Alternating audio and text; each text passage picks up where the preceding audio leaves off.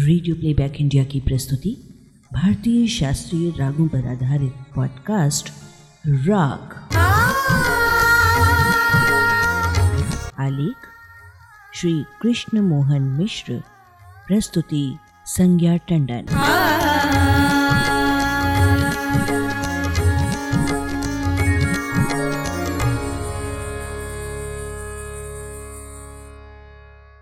Radio playback India के साप्ताहिक स्तंभ राग के मंच पर जारी श्रृंखला, दोनों मध्यम स्वर वाले राग की दसवीं और समापन कड़ी में आप सभी संगीत प्रेमियों का एक बार पुनः हम हार्दिक स्वागत और अभिनंदन करते हैं। इस श्रृंखला में हम भारतीय संगीत के कुछ ऐसे रागों की चर्चा कर रहे हैं जिनमें दोनों मध्यम स्वरों का प्रयोग किया जाता है।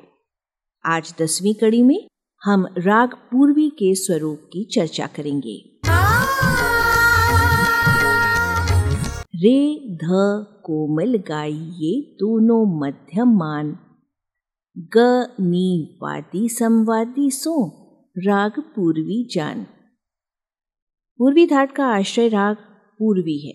ये संपूर्ण संपूर्ण जाति का राग है। अर्थात इसके आरोह और अवरोह में सभी सात स्वर प्रयोग होते हैं। राग पूर्वी के आरोह का स्वर सा, रे, कोमल, ग, म, तीव्र प ध कोमल नीसा और अवरोह के स्वर सा नी ध कोमल प तीव्र गरे कोमल सा होते हैं।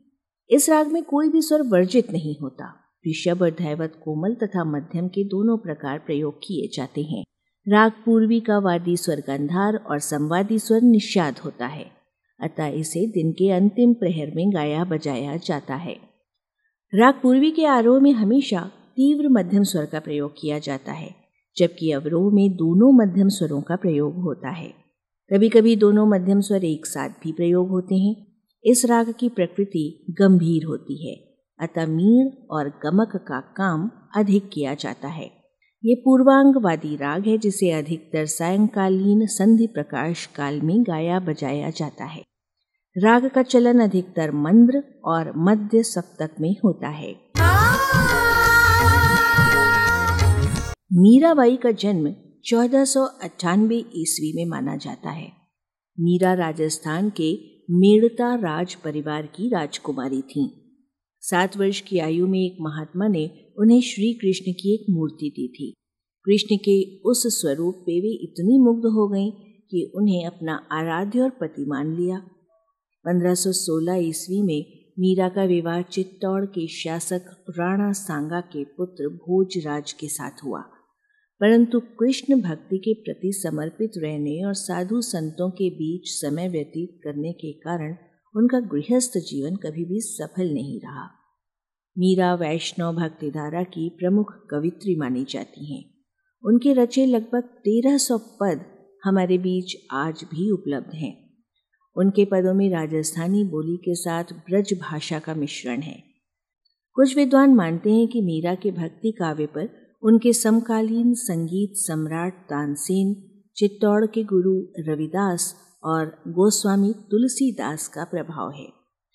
उनके रचे असंख्य पदों में से गीतकार गुलजार द्वारा उन्नीस में निर्मित फ़िल्म मीरा में शामिल एक भक्ति रचना है, जिसका संगीत निर्देशन विश्वविख्यात संगीतकार पंडित रविशंकर ने किया था।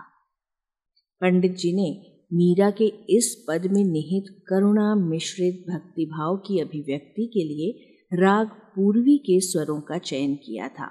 वाणी जयराम की आवाज़ में, आप इस करुण और भक्ति रस से मिश्रित रचना की अनुभूति कीजिए और मुझे आज के इस अंक को यही विराम देने की अनुमति दीजिए।